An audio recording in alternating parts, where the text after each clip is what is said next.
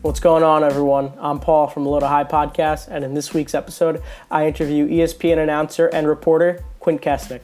Quint's from Long Island, New York. He was a goalie in high school, and he attended Johns Hopkins University, where he was an All American and he won a national championship. Quint currently works for ESPN reporting a variety of different college sports, but he's most well known for his college lacrosse announcing. Quint and I talked about his experience at Johns Hopkins, why he got into reporting, and we talked about why championship weekend in college lacrosse is unlike any other sport. Be sure to go follow Quint on Instagram at Quint Kessenich and look out for him on college football game days as a sideline reporter.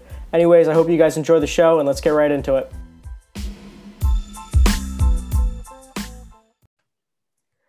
With me today on the Low to High podcast, I have Mr. Quint Kessenich. Uh, Quint, how are you doing, man? Doing well, low to high. It's uh, that's that's a scary when you're a former goaltender. That's a scary term, low to high. There were there were certain guys whose low to high was uh, was unstoppable uh, back in the day, and there was others who when they took a low to high, you kind of laughed at them like, okay, you know, I've seen that seen this seen that movie before. Yeah, since the uh, back then the pockets were a lot, little bit shallower, so it was a little bit correct. Harder. A low a low to high back then wasn't exactly what it is today. A lot harder to shoot. Um, so Thanksgiving was last week. How was your Thanksgiving? It was okay. Uh, I was home. We had a partial Thanksgiving, and then I had to to get on the road uh, for a game on Saturday. So it was very uh, abbreviated and much smaller than typical, but it was uh, but it was safe, and uh, the the cooking was outstanding. Uh, we, we brined a turkey, let it soak for a day, and uh, it was one of the a little smaller than usual, and the combination of the marination and the, maybe maybe its size and the fact that it was fresh from a local farm here. It was uh, maybe the best turkey I've ever eaten. Are you a um, are you a turkey only, or do you like the do you like the sides more? Uh, I you know I, I respect Thanksgiving. Unlike Carcaterra, who who was you know ripping turkey on Twitter, like I understand the significance of Thanksgiving. Okay, these were people who left their homes in Europe and came over here. Many of them were killed along the way by disease. Uh, you know, they were constantly battling the elements. They were constantly battling, uh, you know, their surroundings. And for them to sit down and have a meal, uh, I, I think we should we should be we should celebrate what what they were able to eat and not uh, take shots at turkey like Mr. Carcaterra did. Um, are you if you had to rank your uh, rank your sides uh, between mashed potatoes, stuffing, and then one of your choice? What do you uh, one other of your choice? What do you think it would be? Uh, mashed potato stuffing. You know, I'm a big gravy. You know, you got to hit it with the gravy, and then my sister usually brings over some sides uh, from the vegetable department, whether it's uh, you know, Brussels sprouts, you know, with with bacon and garlic, or um, you know, broccoli. She's she's a she's a chef in the highest degree uh, in terms of um, making great vegetable dishes. So whether it's a cauliflower, you know, more seasonal this time of year, cauliflower, uh, you know, some some of your your your gourds, so to speak, you know, the squash family. So that's awesome. Um, I actually tried to make uh, mac and cheese as one of my sides for my family Thanksgiving. Turns out it's a lot harder to make from scratch. It's uh, yeah, turned out to be really dry, and the and the cheese was just curding when I put it uh, when I started making it and uh, mixing it together. So I was a little disappointed, but you know you gotta you gotta live and learn. Yeah, Thanksgiving for me growing up was always uh, the last meal. As a, as a former high school wrestler, it was really the last time that we could dig into a meal. Uh, Christmas was a was a miserable dinner. Usually, we had we had a wrestling tournament when I was growing up, three days after Christmas, and so my cousins used to look at me like, "What are you doing?" I'm like, you know, eating a little, tiny little piece of roast beef, and uh, you know, weight was always on our mind for Christmas, but not Thanksgiving. So me and my brothers used to uh, go at it pretty good. That's awesome. That's awesome. Um, so you've been covering college football a lot. How's that been so far, especially during the pandemic? It's been very different. It's been very interesting, very different. Every week is its own season upon uh, onto itself. Uh, I think I've done 13 games. I've been to a variety of places the protocols at each of the venues may be slightly different, but uh, you know, safety is paramount. I get tested once or twice a week. Uh, when I travel, I've been going to games. A lot of times, my announce crew is not on site; that they're calling the game from home or from a studio. So I'm fortunate to be there in person. I've done games like LSU had about 25,000 fans, and I've done some games with empty stadiums. Last week at Michigan State, there wasn't a single fan there, and so it was eerie uh, I've done games in that stadium that were just absolutely lit. Some of the best moments uh, that I've been around, you know, in these big stadiums in LSU or or South Carolina, uh, and now they're empty, and it's uh, it's very different. But uh, the fact that I'm able to go and cover games has really been great for my mental health. It gives me a purpose. It gives me a reason to move forward. So I'm very thankful for those uh, at our company who have enabled us to go cover games. Whether it's you know, there's a lot of protocols we go through with the testing. There's a lot of safety procedures, uh, and they valued our presence at the game. So I thank them uh, because it's really been uh, it's, really it's really helped me through the pandemic. Yeah, I I could I could totally understand. What do you think has been your favorite game to call so far? Uh, this year, I've had some interesting games this year. Uh, you know, I go back to a Navy Tulane game in September when Navy was down 24 nothing at halftime. This is after losing to BYU 55 to 3 the prior week. So they're down like an aggregate, I don't know, 79 to 3. And all of a sudden they turn that one around and, and actually win that game. So I've seen uh, Cincinnati, they're a really good team. I'm not sure they're going to make the college football playoff. I got to see uh, Missouri beat LSU at home, a pretty dramatic goal line stand. Uh, I was at South Carolina, which is one of my favorite spots when there's fans there. Uh, their, their, presentation of, of the football game in that stadium is cool. Had a home game at Maryland on a Friday night with the Terps beat Minnesota. That was enjoyable. I got to see uh, A&M. They're really good, especially on offense. Uh, called a, a, a, nice competitive, maybe the best overall game I've called this year. Cincinnati at Central Florida in Orlando. It was a beautiful day. And then the last two games I've seen Florida, Kyle Trask and Kyle Pitts and then Ohio State last week looked great. Uh, they were without tons of, they were without like 20 players, their head coach, and they played uh, a great game. So, you know, every week uh, it's enjoyable. I like the variety. Uh, I don't mind the travel. This year it's very different though. I'm like a spy. I go in, I stay clean, talk to as few people as I can along the way. You know, the travel is like dodging COVID. I'm basically dodging COVID. Uh, no restaurants, you know, no hotels. I'm constantly washing my hands are so dry right now from washing them. Uh, so it's it's basically survival week to week, and you hope to test negative. Yeah, yeah, definitely. I've uh, I've listened. I've watched a bunch of those games that you call. I know Maryland. I'm a big Maryland fan, so watching that Maryland Minnesota game after they got killed by Northwestern the week before, seeing them come up in overtime, beat coming back, and then that Navy. I turned off that Navy game because I saw they were getting blown out. I was uh, tuned in to see um, the, their quarterback, who was uh, top one of the top lacrosse recruits. Uh, yeah, Xavier yeah, Xavier. I mean, that was a game. That was a game. Honestly, at halftime, if you told me, okay, what is it the chances that Navy makes a comeback? Okay, having lost the prior week, fifty-five to three, down twenty-four to nothing, they barely had a first down. I would have given you like one percent, two percent, and next thing you know, they turn that game around. And I walked away. I'm like, you know what? Like, there's a there's a reason or a meaning that that every game, you know, every game can be special in its own way. And that game was special for me to see Navy's resolve, to see these guys fight, to see these guys refuse to let a bad start of their season uh, have a you know just take over in a negative way. And I, I, was so I walked out of there like so impressed with with the the the the attitude of those players and that coaching staff. Yeah, true grit is really what it is. They just they kept on fighting back and then they persevered and won the end up winning that game. So that was super. That was super cool, super fun game to watch. That was also like week two, so just getting just as fo- yeah. uh, football was starting. Um, so have you done any games with any of your uh, what any of your lacro- guys that you do call lacrosse games with so far this season? Uh, no, Clark and I never have never called a football game together, and I've I've worked some games with Anish Shroff. Uh, he is play by play uh, we may get. A, I'm not sure. I, have got some bowl games on my schedule. Maybe his name may be on one of them. I'm not sure. But the the, the challenge this year is, is, typically we're put with teams that we stay with over the course of the of the season, uh, and and so it's easy to develop chemistry, continuity, a workflow during the week. This year I've been with eight or nine different crews, so that's eight or nine different producers, eight or nine different booths, eight or nine different ways of doing things from Monday to Friday, eight or nine different ways of doing things on game day. So it's, it's almost like me having a new coach going to play for a new team every week. That's been the biggest challenge. You learn a lot that way, but it can be, uh, it can be frustrating. It can be, you know, what are my expectations? What does this coach, what does this producer want from me? What's this booth want from me? Uh, because obviously as a reporter, I have a, I have a complimentary role. I'm a, I'm a second middie. You know, I come in and kind of do my job when I'm called upon. I'm not the star attackman or, or the star middie. So how do I fit into what these guys view as, as their TV product? And you walk away having played for different coaches, uh, you're better off for it. You know, you play for the same coach, you're not really going to grow. So this allows growth, but along the way, it puts you in, in some situations that are, uh, I don't want to say frustrating, but they're challenging. Do you think that challenge helps you adapt and become a better reporter as the season absolutely. continues?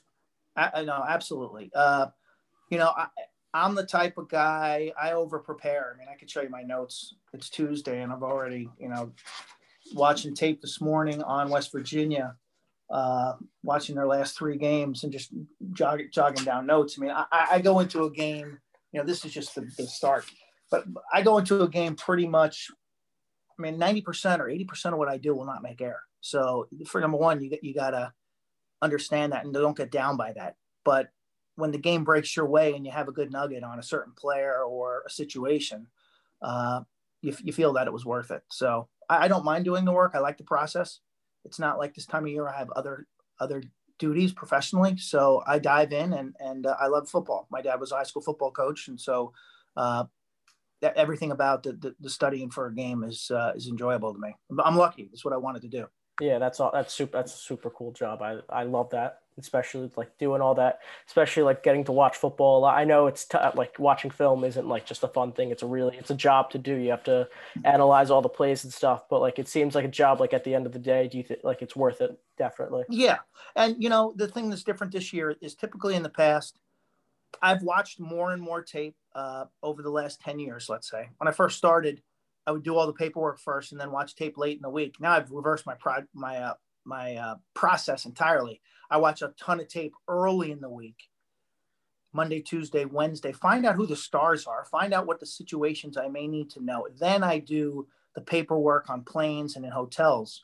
Uh, and in the past, I've been lucky enough to watch film with the analysts. You know, two the two greatest teaching situations I had was working a year with Matt Millen, uh, the former GM of the uh, Lions, former player at Penn State, NFL. I think he's got four rings. He was a linebacker, D lineman, and then Chris Spielman, Ohio State. And, and to watch film an hour to two to more on every Friday with them was tremendously educational. And then the year I worked with Urban Meyer, also watching tape with him in those sessions was uh, just gigantic uh, in terms of uh, seeing formations, analyzing players' strengths and, and weaknesses, uh, uh, secondary coverages, just just you know how, how to watch football like a coach. Yeah, just getting like a firsthand view of seeing what they see almost every single day. Correct. You know, as a fan at home, you're watching the ball, you're watching Lamar Jackson and the quarterback. Uh, that's the last thing that those that's the last thing that those guys going to watch. Oh, at the snap, they're watching this, the coverage. They're seeing the safeties. Is it one high look, a two high look? Is it man? Is it zone? Uh, you know what's going on in the front are they bringing four are they going to sneak a fifth in and, and so to look at it that way and then to break it down uh, on the individual standpoint like what, what's a player's strengths and weaknesses uh, it's it's fascinating and i was it's i was i've been very lucky and i've tried to carry that over to lacrosse yeah. Uh, I, I, think that's that's really helped me in, in uh, watching lacrosse tape is, is working with those experts from football for sure definitely so um, let's start off with a couple questions so where are you where are you originally from uh, Long Island, South Shore, Nassau County, small little town, couple towns in from Queens. Uh, could walk to my elementary school, could walk to my middle school. I rode my bike to high school. Uh, two older brothers, one younger sister. My mom taught in our high school. She taught math in our high school. My dad taught at Oceanside High School, which was down the road, and he coached there. So I grew up uh, on his sidelines and going to his practices. And then we had a we had a great uh, our town was pretty sports. You know, this is 1970s, 1980s, where rec rec was the deal. So everyone played rec football. It was cheap. They gave you all the equipment. Everyone played rec lacrosse. I think it cost twenty dollars for the whole season. They gave you a helmet and gloves. All you had to supply was a stick, uh, and we were off playing playing uh, with our friends. Wow, uh, twenty bucks. It's like add another two, no, another three zeros, and that's what it is. Yeah, for- no, twenty bucks covered covered your whole season. I think that was just for insurance. Uh. Yeah, another. And, and, our program had the helmets, they had gloves, they had shoulder pads. So really, all you needed. I mean, guys used to show up to practice in jeans and sneakers, but if you had a stick, you could play. And and I, you know, we need to head back in that direction right now as a sport. Yeah, especially since it's growing so quickly. That it, that has to be that has to be a top priority, just to lower lower equipment prices down. That's exactly right. That's exactly right. Um, so when did you first start getting into lacrosse? Uh, when I was five or six, my older brothers, uh, I think I was at the back window crying, and they're like, "Come on out, you can play with us." I'm like, "Really? I can play. I get in goal." And so they they were six and eight years older than me. So when they were 12, let's say, and 14, I was six. When they were 15, I was nine. When they were 18, I was, uh, you know, so so I was always playing up, uh, you know, playing goalie against them and their friends in the backyard and or driveway, street hockey, uh, and so that's how I started. Um, do you think is that what contributed to you becoming the uh, lacrosse player you are today, with uh, having two older brothers kind of shape uh, shape your playing style? I think that helped. Yeah, I think that helped. I grew up in a town where lacrosse was a was was uh, it was a pretty good sport. The good athletes in our town played lacrosse. They played uh, either football or soccer. A lot of basketball, wrestling, or even we had a pretty, pretty good wrestling team. But then in the spring, it seemed like the best athletes in our town uh, played lacrosse, and and especially back then. And and so, you know, what started in the backyard then carried over to, to my friends in the neighborhood, and we we play in the street, we play in the tennis courts, we play against the wall at school or the back of my garage. Uh, and next thing you know, we were on a team, a rec team that added structure, but but our, our game was based on playing pickup in the backyard. And then a high school team that added more structure. This is how we play defense. This is how we clear. This is, but it's still the the, the soul of the game was, uh, you know, our freelance games, three on three on a tennis court, like the Sandlot. Yeah, exactly. And and you know I, that's one thing that scares me now when I see these pictures these guys post on Instagram of them coaching little groups of kids and doing drills. Yeah, we didn't have the game. Never should start. Drills are miserable. My daughter tried to play lacrosse as as a six year old here locally in Maryland, and she came home the first day and was crying. She was miserable. She hated it because it wasn't lacrosse. It was just line drills. Like you think about that when we introduce the game to kids, it's got to be fun.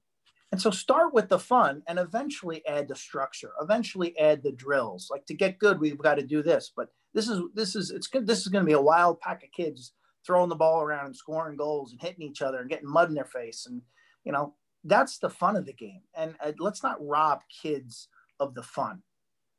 So um, almost like I know I coach uh, I coach little kids. I do private lessons with them, and then I also help out at my uh, like my youth program. I'm like the uh, I'm the head. Of, you know the Hungry Hungry Hippos game for like little lacrosse players, where like you set them up like behind cones, and you let them try and get as many balls as they can. Like that stuff, like they love yeah. that game.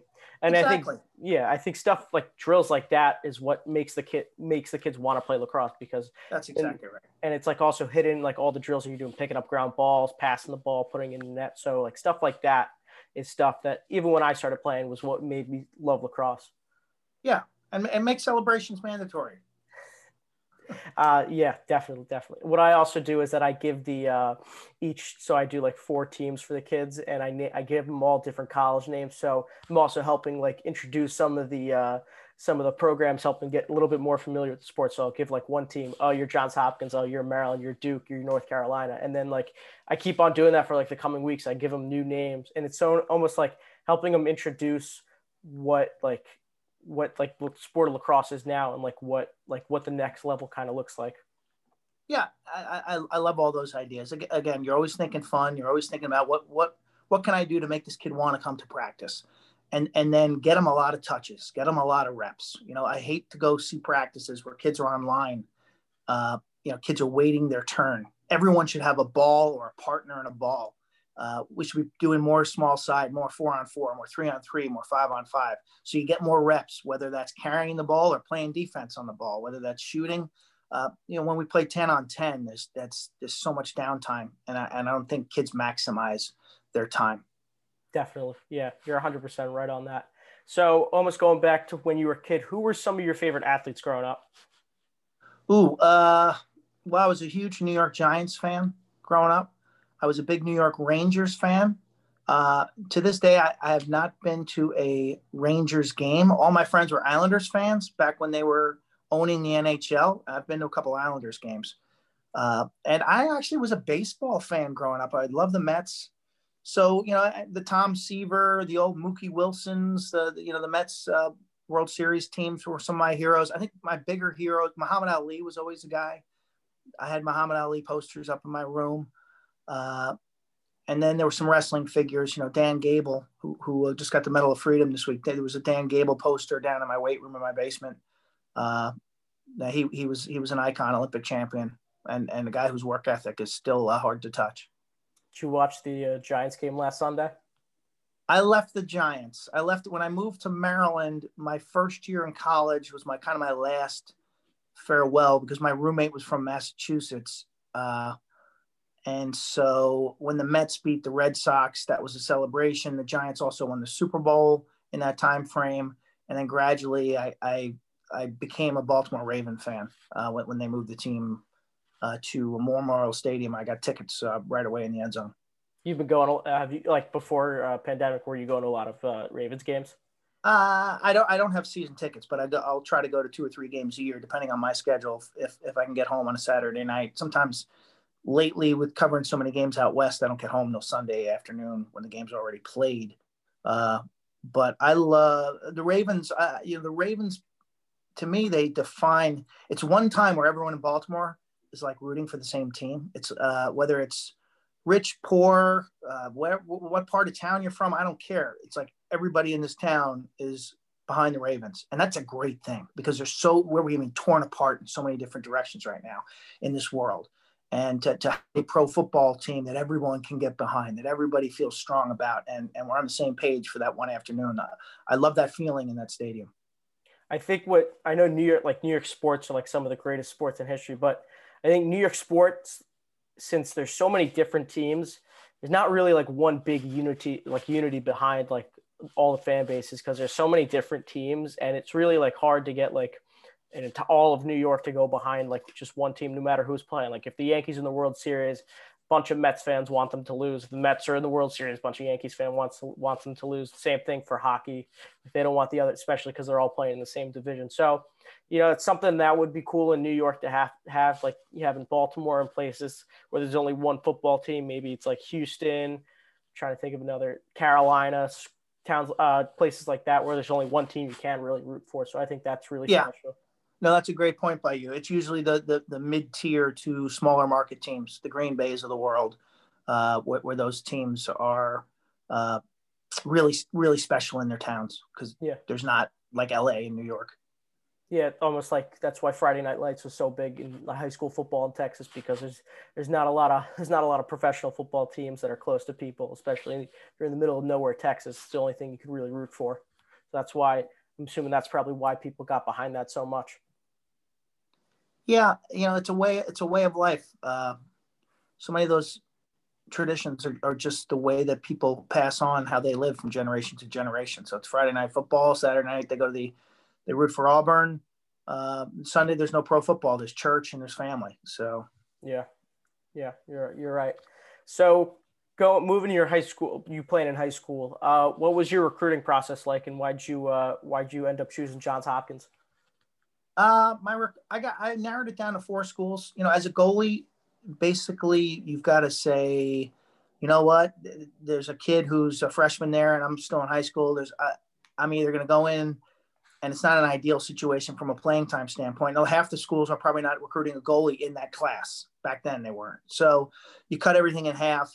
And my last four choices came down to uh, Army, Navy, Virginia, and Johns Hopkins. I took visits to Army, Virginia, and Hopkins, and I committed rather early. And get this, it was February of my senior year, and I was one of the earliest commits. February of my senior year trying to wrap my head around that a little bit right yeah. now. Jeez, wow. Yeah, there got there were guys who were playing my senior like during our senior year into April and May who like, I just got it, I'm going to Brown. Like, hey, congratulations. And like no one was stressed out about it. It was just the way it was done back then. But I mean, can you imagine you're halfway through your senior season, you don't know, I'm being recruited by X, Y, and Z, but I, i'm not signed, sealed, or admitted yet and like dealing with that. And none of us were stressed out about it. Well, that just tells you how much times have changed. But what about like signing uh like letter of intent? When would you do that? Would you not do that back in September, November when it is now? Uh, there was, I mean, you know, that didn't exist. I don't think. Really? Oh, wow. Yeah. So, wow. February, and that's considered. That's, I'm still trying to. I'm i was early. I was early. Still trying was, to comprehend uh, that a little bit. Yeah. That's that's wow. So um, you arrived at Hopkins in 1986, uh, 86, going into 87. What was it like, like uh, during fall ball there? What was it like uh, before your season started? Uh, my first memory is going into class, some kind of American history class. I was overdressed because I thought it was like fall, but September in Baltimore is really hot. So I had a sweater on. I was godly sweating my face off. class was full. This professor asked a question like three minutes in class, and every hand in the room goes up. And I'm sitting there like, whoa, what the heck is this? I'm like, these people have gotten the reading list. They've all done the work. They, all, I'm like, this is going to be rough. Gosh, these people, you know. And so that was, it was, it was apparent right away that the academic environment there was far more competitive than I had ever imagined. Uh, lacrosse wise, fall ball was uh, Coach Zimmerman. We, we had a really enjoyable fall. It's kind of, kind of a more in the mold of what Duke does now. There's there was uh, you know an hour of individual development, installation of some team schemes, and then there was an hour of of scrimmage. Uh, and so it was very three times a week plus lifting, maybe three times a week or running. Uh, but but it was low key. Uh, it was intense. It was competitive, but it was fun too because uh, you know, we we we, we weren't uh, there was there's a there was a lot of just actual playing. Um, did you have any like did you meet like when you uh, first got there? Were you close with your recruiting class, the guys that were coming in with you? I had a really small class. Dave Howland from uh, Avon was my my roommate. Uh, we remain really close to this day. He lives out in San Francisco. I'll text him a couple times a week. Uh, he was a really good uh, midfielder in high school that moved to the long pole position. His career was cut short by two ACLs, and back then ACLs were like a death sentence. Uh, their surgery was. Uh, Scott Marr was a classmate of mine, the current coach at Albany. Jay Wright was an attackman. Excuse me, Jay Clark was an attackman on our team. Jay Wright was another guy on our team who's from Denver. But uh, Jay Clark, I see he works for ESPN right now. Uh, and then Greg Kelly a midfielder from St. Anthony's. Guy lives in Ocala, Florida now. Was was was also a midfielder. So we had a really small class. Uh, one, two, three. There was like five or six of us. That's it. So going into your season uh, in the spring, did you immediately have the goalie position, or was there a fight to be, no? To be the starter? Uh, I, I, didn't start until game six of uh, my freshman freshman year. And I remember game one was up at the Carrier Dome, and uh, I had the best warm up of my life. I mean, I was flying. I mean, I, I was so excited from the the venue and the music, and I was it was the best warm up of my life. I mean, and I remember watching that game on the bench. We lost by a goal, and you know it took uh, it took five or six weeks, and in the long run, I think it was the the best thing that I didn't play right away because yeah, I was I was ready to play and start, but I don't think I was ready to deal with the success or failure uh, that would have would have come my way in March uh, and and half of April. So in the long run I think that was a big benefit to sit there and watch to watch five weeks of what this is going to be like from a Monday to, to Saturday and Sunday and the media coverage in Baltimore and what it's like to be in the locker room, practice following a win or a loss, and uh, just the whole scene. So I, I, think that, that that was one of the reasons why the second half of the season I was able to handle what was thrown our way.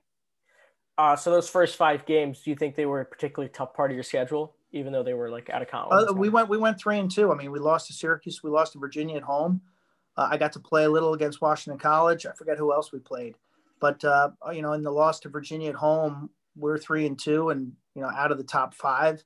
Uh, and they basically told me on Monday that I was going to start the following week at North Carolina, and uh, it was uh, I was excited, and I thought I played well in practice, and then the game, and we won uh, there was, you know, Scott Marr made his first start that same day as did Dave Hallen, So it was a little bit of a youth movement. They, they, they turned to three freshmen for increased roles. Uh, and then and we went on from there. So fast forward to Memorial Day weekend, uh, 1987 championship. You mind going into the going in a little bit into that matchup? Well, the semifinals were matched up with Maryland, who who that was our our uh, that was my first loss as a college goalie. It was down in College Park. I think there was 17 to 19,000 fans in that place. They were undefeated. It's coming on Len Bias fatality, and this this uh, this lacrosse team had really captured the imagination of all Maryland sports fans. They were scoring goals. Go back and look at their goal differential. They're winning games by 10 goals apiece. Uh, they were just, I remember playing there and it was a close game going in the fourth quarter. They beat us 11 to 7. I think they outscored us 4 0 in the fourth quarter, but just being like, for the first time, just being out there on the field, like, holy mackerel, these guys are big, fast, and strong. They're good. They scored a goal first first of the game on this fast break. It was like boom, boom, boom, boom, boom, backside goal. I'm like, wow, well, that was pretty cool. And I'm like smiling, sitting there in the goal, like, and the place is going crazy. And uh, you know, we, we end up losing that game. So we're playing them in the playoffs. They're undefeated. They're untouchable. I mean, no one's going to beat this team. And somehow we managed to beat them. Uh, we played a great game. Brian Wood played a great game. Our coaching staff did an amazing job. We made adjustments. No one thought they could we could beat them, and and we beat them. Uh, we beat them convincingly. And next thing you know, we're playing for a national championship. And I, I remember shaking hands with Paul Schmoller on Monday and being like, "Oh my God, I'm actually playing for a national championship. I've dreamed about this since I was like six years old, and I'm here right now. Wow, that's crazy." I'm like, I am so happy that I worked hard that I spent the extra time because this has all happened so fast that, that it's hard to believe. Do you think it took a while to sink into you, like after you won the game, that like you just won a national championship, that you kind of just like achieved your goal that you've had since you were a little kid? Uh, no, I was I was I was super happy. Uh, I thought we should have won by more than we did, quite frankly. But Cornell, I think I underestimated their tenacity. They were undefeated too, and we took a nice little lead and they came back uh, and uh, they had they had great players in it, but they had more guts, man. They were just tough and they weren't going to go away and took the game down to the last second. Uh, and so that always taught me, like as a broadcaster now, like a teammate, like I may not have great respect for the level of talent on a team. But when you when you when you're sitting there and you're nine and zero, you're ten and zero, you're eleven and one, or you have this this good record and you've been in close games and won them, there's something about that team you have to respect. Okay, there's something that's bigger. When all these parts come together, you have to respect that. Again, that, that chemistry, that that feeling, that that uh, competitive edge. That was a competitive Cornell team. I mean, man, they had they had some dogs on that team who come after you. They were tough, and uh, you know, when we took the lead, I thought we were going to coast to the finish line, but that that that, that didn't happen at all. So, uh, you know, my biggest regret honestly, is that I didn't celebrate the championship as much as I should. Uh, at the time, in my eyes, it was one of what's going to be potentially four, and uh, you know, I never t- I never held the trophy. I never held the trophy uh, because I thought there'd always be another time down the road to hold a trophy. There's no picture of me with the trophy. You'll never see that. There was no. Uh, it was it was kind of like on to the next one, and now you realize uh, what, what a foolish decision that was not to uh, soak up and enjoy that moment more. You know, moving forward, uh, 1989 championship game, Johns Hopkins against Syracuse. It was 23,000 fans at the game. It's most ever at a lacrosse game. Playing one of the most two most historic programs in all of lacrosse. You have Mikey, pa- um, uh, Gary Gait on the other side, and you're going to be you're going to be going mashing up against him. You know, what was going through your head in that game? That was uh, the game we expected, the game we had been training for for you know more than a year. Uh, we were a little shorthanded defensively. We were without two of our starters. Who, you know, Dave Hallen, my roommate, as I said, he tore his ACL. Greg Lilly, who was a second team All American, uh, and ultimately, I think we just ran out of guys who could cover some of their their um, their great players. Uh, put a lot of pressure on on Petro to cover Gary and, and Brian Volker and Billy Dwan, and everyone did the best they could. And uh, you know, Roddy Dumpson made, made the game winning shots. He's the guy we wanted to take the shot, and and he beat me. One one pinged off the post and in, and uh, you know I, I just feel lucky to have played in that game. Quite honestly, I have uh, great friendships with some of the guys on Syracuse. You know, I have uh, so much respect for a guy like Pat McCabe and Matty Palumb and the Gaits I played with after college. Tommy Marechek, uh, Coach Simmons, you know, uh, Coach Desko. Uh, you know, it was just I, I knew after the game when we lost, I was I was devastated. I mean, it took me two years to get over that game, quite honestly. And I remember after the game going back to my apartment and I was uh, so angry because I knew that what was at stake. I mean, I knew, I just knew in the back of my head that that was an epic game that people will be talking about that, that you lost, you lost by a goal. You didn't play good enough. I mean, I, I played good. I didn't play good enough. Uh, there's two shots that I'd like back. And, and if I make those saves, we win by a goal. So, that's something that that uh, I, I, don't have nightmares. I don't have you know my nightmares are, are limited to my wrestling career. believe it or not. I never dream of lacrosse ever. I've never dreamed of lacrosse. Really? I, I dream. I dream of the state tournament as a high school senior losing. Yes, repetitively, and I can't. You know that drives me more than anything. I think. I think probably why that is because wrestling is just you and you and the other guy. You don't have your teammates with you.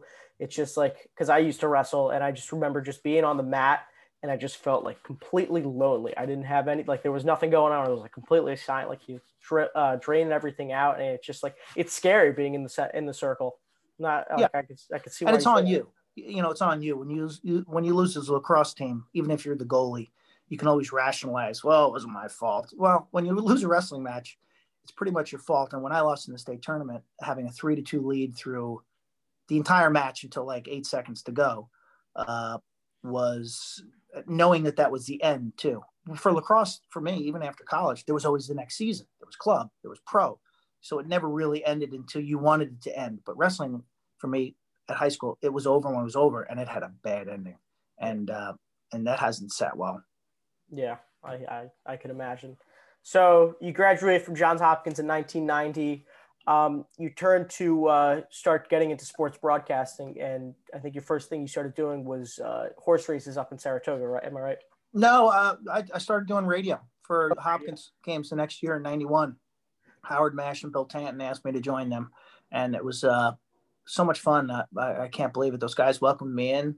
We did uh, Hopkins home and away schedule. Did a little traveling. Howard was a piece of work. His family owned uh, Mash's Ham Company in Baltimore.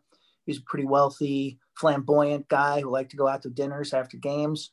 Bill Tanton was a Baltimore sports writer who had covered the Colts and uh, you know John Hopkins lacrosse and all sorts of Baltimore sporting events at Preakness for years. And so uh, our banter, our stories, you know, I was 22, 23, and those guys are in the 40s and 50s, and it was uh, it was awesome. So we did that, and two years later, that morphed into like a five TV game package for home team sports. Uh, all the while, I was working for Citibank in Towson in, the, in a credit card business that they had. I was um, in HR, uh, hiring, hiring and interviewing uh, tons of employees, and uh, virtually miserable uh, every single day, and didn't like my job at all. So, how did you start getting into sports broadcasting? Did you do a little bit of in college, or study a little bit of in college? No, it was just lacrosse that led to a gig uh, into covering the indoor game the MILL back in like 94 95. I'm five years out of college. I got that. So I worked with Leif and Christy Lee for a year or two or three. Uh, the college games became like five to 10 games on cable. And then ESPN called me. I did my first championship in 1995. But it took me about 12 years where broadcasting was part time after college. Okay. My friends were buying houses. My friends were having kids. My friends were getting married. And I was still scrapping. Uh, but I had a dream. And so those first 10 to 12 years after college, it was pretty rough. Uh, and then I signed my first contract. And then I'm like, oh, wow, I'm doing this full time all of a sudden.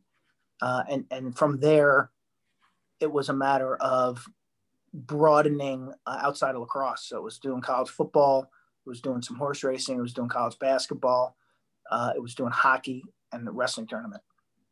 Uh, besides lacrosse, what have been, or football, since we already spoke about football, what have been some of your favorite other sport, other sports that you've uh, enjoyed calling? Well, I mean, go back, you know, to cover a Kentucky Derby, to cover. I love the championships, though. At the end of the day, you know, to cover 16 wrestling NCAA wrestling championships, uh, those moments are just incredible. I covered a couple soccer uh, Final Fours, and then I've covered uh, maybe six to eight Frozen Fours, ice hockey so I have so much respect for those teams. They're the way they compete, the way they come together, the, the coaches, they're just uh, love their mindset. And so I, you know, anytime individually or a team is, is going for a gold trophy late late in the season, I, there's just such benefit to being around them. I've learned so many things about team building and excellence as, as competitors, and uh, I've just been been really fortunate to be around those those uh, elite events. Do you see any similarities between each of the sports that you've covered, college sports that you covered, whether it's a team sport or an individual sport that you see in all those athletes? Oh yeah, I mean, you know, th- there there's got to be an investment. You know, there's got to be a level of work ethic uh, that borders on being psychotic. Okay, if you want to be successful nowadays, I see that in wrestling, clear cut. Those guys put so much time in. but their mental game, they're so strong mentally. They refuse to ever visualize themselves losing. Every time they win, that in their minds, it's like, yeah, this is what was going to happen. This is what I saw happen, and this is what happened. And it's a maniacal in a way. The, the hockey, the hockey guys are a little different than than the lacrosse guys. Uh, that is the coaches and the mindset is like hockey teams do what they do. Like this is how we we we move the puck. This is how we set up our offense. This is how we defend. They're a little less concerned about the opponent. You know, they're they're more in the mindset of look, if we do our things and we do them well, we're going to win this game. We we get in the corners, we get the free pucks, we take the body. You know, lacrosse has some somewhere has gotten into this coaching game where they think that their strategy is going to make the ultimate difference, and it can make a a difference, but it's a nuanced difference. And and I still think that more lacrosse teams need to focus on themselves uh, and less about their opponents. That's that's actually very interesting. Um, so when so when was your when did you first call your first um, NCAA national championship for lacrosse? Uh, 19, 1995. Uh, the first game I called, I believe, was Maryland against Johns Hopkins in the semifinal when Brian Dougherty upset uh, Johns Hopkins, and then Syracuse won the title on Monday. Uh, Nick Licameli, uh, complete unknown, with a three-goal run before halftime. Kind of, I think they scored three goals in 21 seconds before halftime, uh, and they won the title in '95. It was Casey Powell's freshman year. Um, so have you been called since 95, 95 Have you been calling? 95. Yeah, have you been calling every single college lacrosse national championship since then? Yeah, in every semifinal. It's 25 of them minus last year's pandemic. It would have been 26. Uh, you know, one at a time. Basically, I, I uh, I've been very lucky. I've worked with different producers, different talent in the booth. You know, Leif Elsmo taught me so much. He gave opened the doors for me. Uh, I listen to his calls now. They're all over social media, which is fantastic. He was very talented, and and we've uh, rekindled our, our friendship. I, I, saw him this winter. Uh, Eamon McEneaney, Dave Ryan, a wonderful storyteller. Eamon brought this passion and knowledge of the game, and now we've got Anish, the master poet. I mean, he's uh, smooth with the word. He's uh, he's. I thought invested. you were the poet. I thought you were the poet with. No, the, no. Uh... Anish, Anish is the rapper poet. Oh. Uh, and and and then Kark. You know, initially when Kark when Kark uh, showed up on the scene, it was it was uh, it was challenging for me, honestly, because it was it meant that I got to talk less.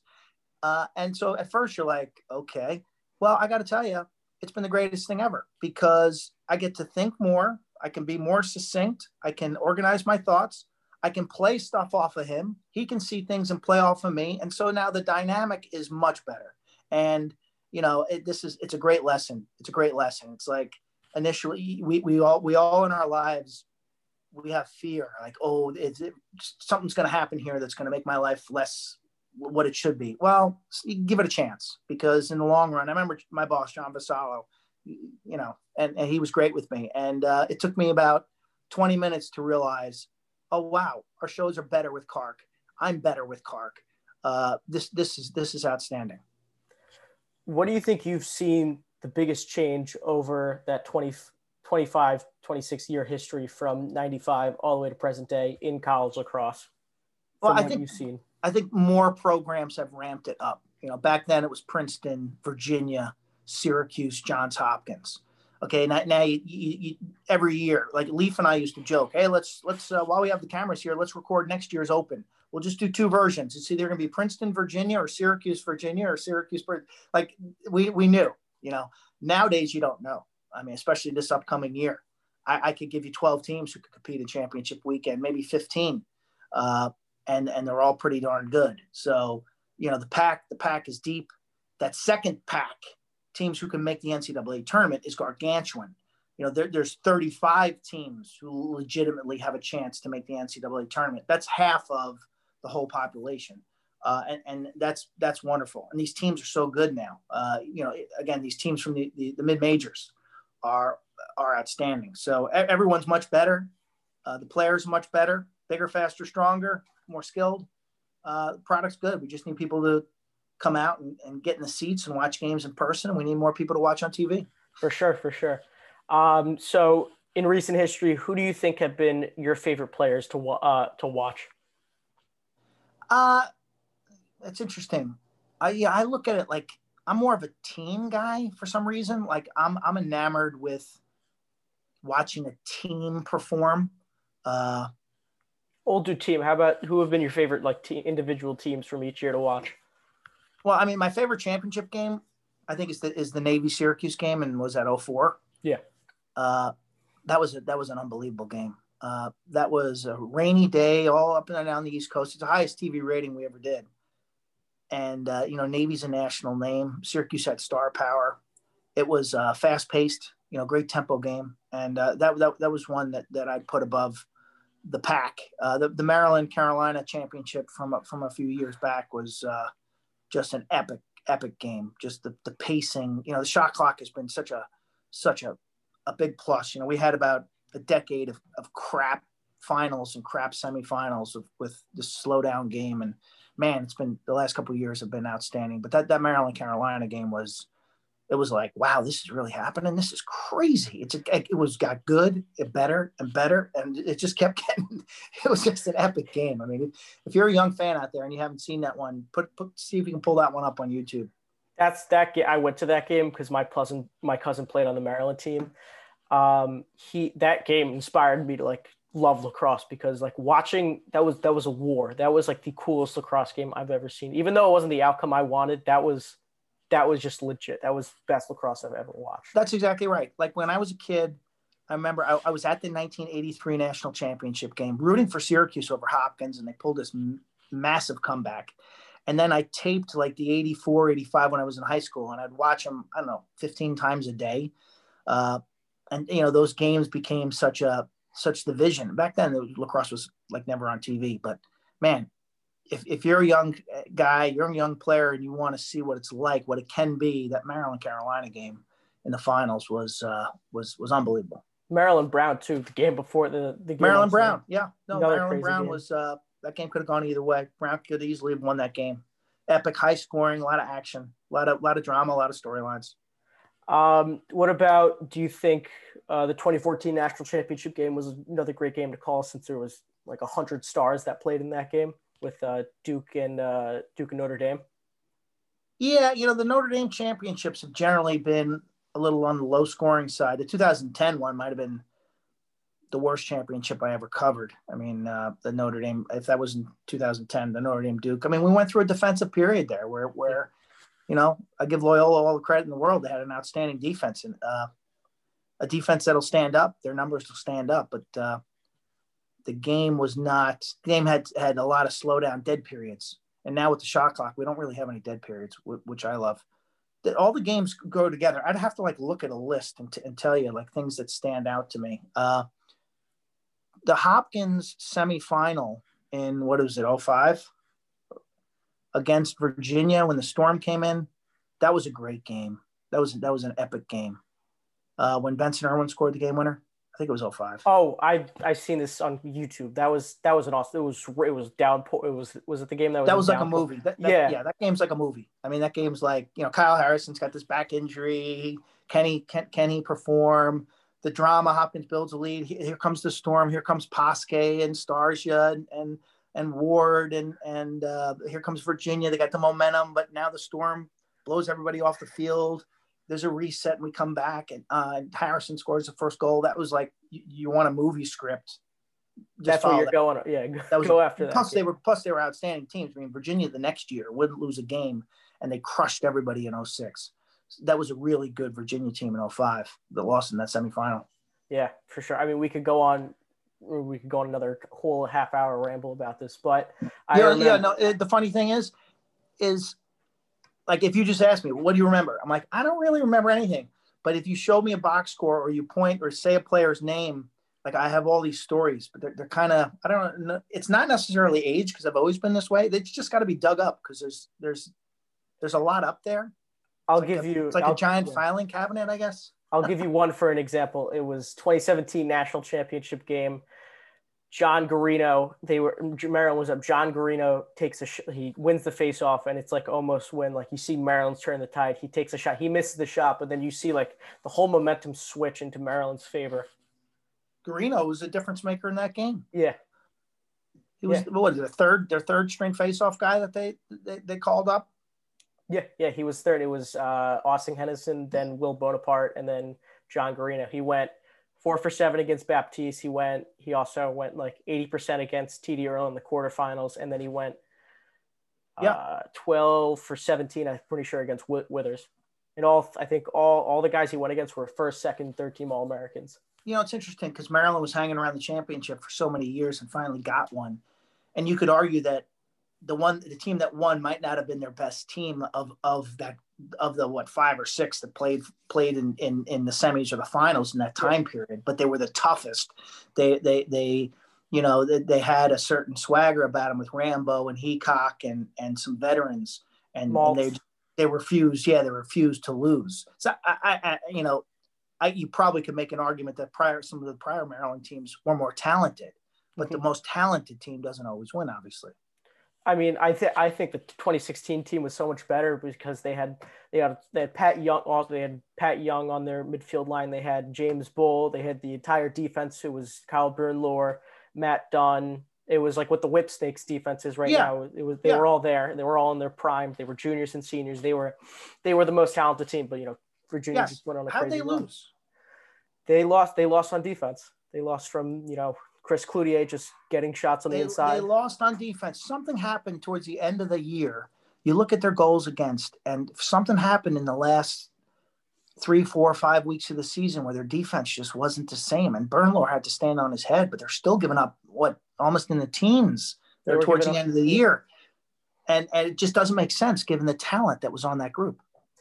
I mean, national championship game, I forget who got the penalty, but it was that stupid check in the back that yeah. kill got that. They had the game. They essentially had the game. They just had to bring it downfield and get the goal. But then they allowed Virginia. To get, uh, they allowed uh, North Carolina to get the man up and allowed Cloutier just take an easy step down shot. So it's just it's just like those stupid. It's not. I'm not going to say stupid, but just those super small plays that like could just completely change the entire no, yeah. of that. I, I completely agree with you. You know, having experienced those uh, myself, I know that when you have two really good teams evenly matched, you know, a play here and a play there is going to decide the game. You don't never know where that play is going to be. For, for yeah. me, it was giving up a bad, a soft first goal in a national title game. Like, okay, so what? Well, at the end of the day, when it's a one goal game, you go back and that first goal probably shouldn't be on the board. A different scenario, but uh, it's it's you know those deep. That's why coaches go crazy because the little things along the way. Uh, what I always felt in, in the tournament, later in the tournament, you have two really good teams. The the top eight to ten to twelve guys are going to kind of neutralize each other. You know, like Casey Powell is going to going to play great. Uh, you know, TD Ierlan, you know, is going to play great. Uh, they're, they're, they're, they're kind of given. Like, you know, th- these guys are outstanding at what they do it's guys 13 through 20. It's guys 15 through 22 on the roster. The second midfield, your second pole, the sub attackman, the backup face-off guy, John Garino, for example. Like, what can you get out of those guys? And I thought when Virginia won the national title a couple years ago, they got wonderful production from some guys on their roster, 15 through 22, who came on. They played a little zone defense. Like those guys can win you a national championship game. I, I felt sometimes in games that, that that I played in kind of under everyone points to the stars, but it was those guys who really set the table. The second midfield, what kind of production did you get out of them? Subs off the bench. Did did guys come come off the bench and and and and shit themselves and play horrible, or or did they contribute? Yeah, it's because also you have a whole season. It's May. You've been playing since February. You're your first team's so your first line attackman's so exhausted. You know, whoever's whoever's like Ben, let's Ben Reeves has been going against the best defender all year. He's probably worn out, and then you have your first midfield line who's been running up the field for th- running up and up and down the fields, and you guys the like hopefully the uh, second midfield lines are, have fresh legs and are feeling good, and so maybe the, that's why yeah. they that's why they're making the that's why they're making the difference in those games. Uh, and it, and a lot of times it's positive coaching because the two types of players you see who contribute in those scenarios are the grizzled senior, maybe the guy who lost his starting role somewhere along the line, was bypassed by a superstar, but but he hung in there, and his experience comes comes to the surface. I think about Syracuse and their teams; they always had some no-name senior produce in May. Uh, the other would be your youngsters, your freshmen, your your highly recruited guys who have now had a full season. They burst through that freshman wall late in the year, and all of a sudden they become contributors uh, in, in in May. May. You know, they're so used to that that level of success that followed them throughout their careers. They wouldn't be playing at these schools, but then they kind of dig in. They find a second. They find a, a, a, a you know a, a, a second reserve of air and and they finish off the season as being a difference maker in a tournament game, which sets up a great career as a sophomore, junior, and beyond. So, the, but that usually comes down to coaching because because those roles, their story, I think, tends to have some frustration along the line prior to prior to championship weekend. Yeah, I'm trying to think. It's Sergio, even though he didn't play in uh, national championship, Sergio Salcido was a walk on at Syracuse. Like, didn't didn't really have any recognition. He was fighting. He was only only time playing time he got was his freshman and sophomore year was getting like uh, spots on the wing during the faceoff. So that's a kind of guy who just dug like kept on fighting, kept on fighting until he was getting like then he got to the second midfield line. Then he started getting the first midfield line. Then he was the best player on the team. So guys like that are almost what shape if they go to championship weekend, what championship weekend's kind of all about. Yeah, yeah, they can be difference makers, believe it or not. And everyone points to the stars, but if the stars are all good, they kind of neutralize each other. And then what's next in tier two? What, what are your tier two guys like? Yeah, yeah. Thank you, Mr. Kessenich, for coming on the Low to High podcast. I really appreciate you uh, taking the time out of your day to come talk with me and talk about this really good uh, discussion about college lacrosse. Uh, wish you the best of luck with this upcoming, uh, with you finishing up your uh, college football season. And I hope to see you in the booth uh, this 2021. Yeah, thank you. You know, I got a handful of football games left, and then we'll find out about the 2021 season. Trying trying to stay positive with the vaccine news. You know, hopefully we'll have a, a season. It, hopefully it'll be more than a partial season. Uh, I hope everyone's able to get back to school in the spring uh, in person and, and play some lacrosse, whether you're a college player, a high school, or, or, or a rec league player. Kids need to play, and uh, hopefully we're, we're heading in that direction. For sure, 100%. Thank you so much. Thank you.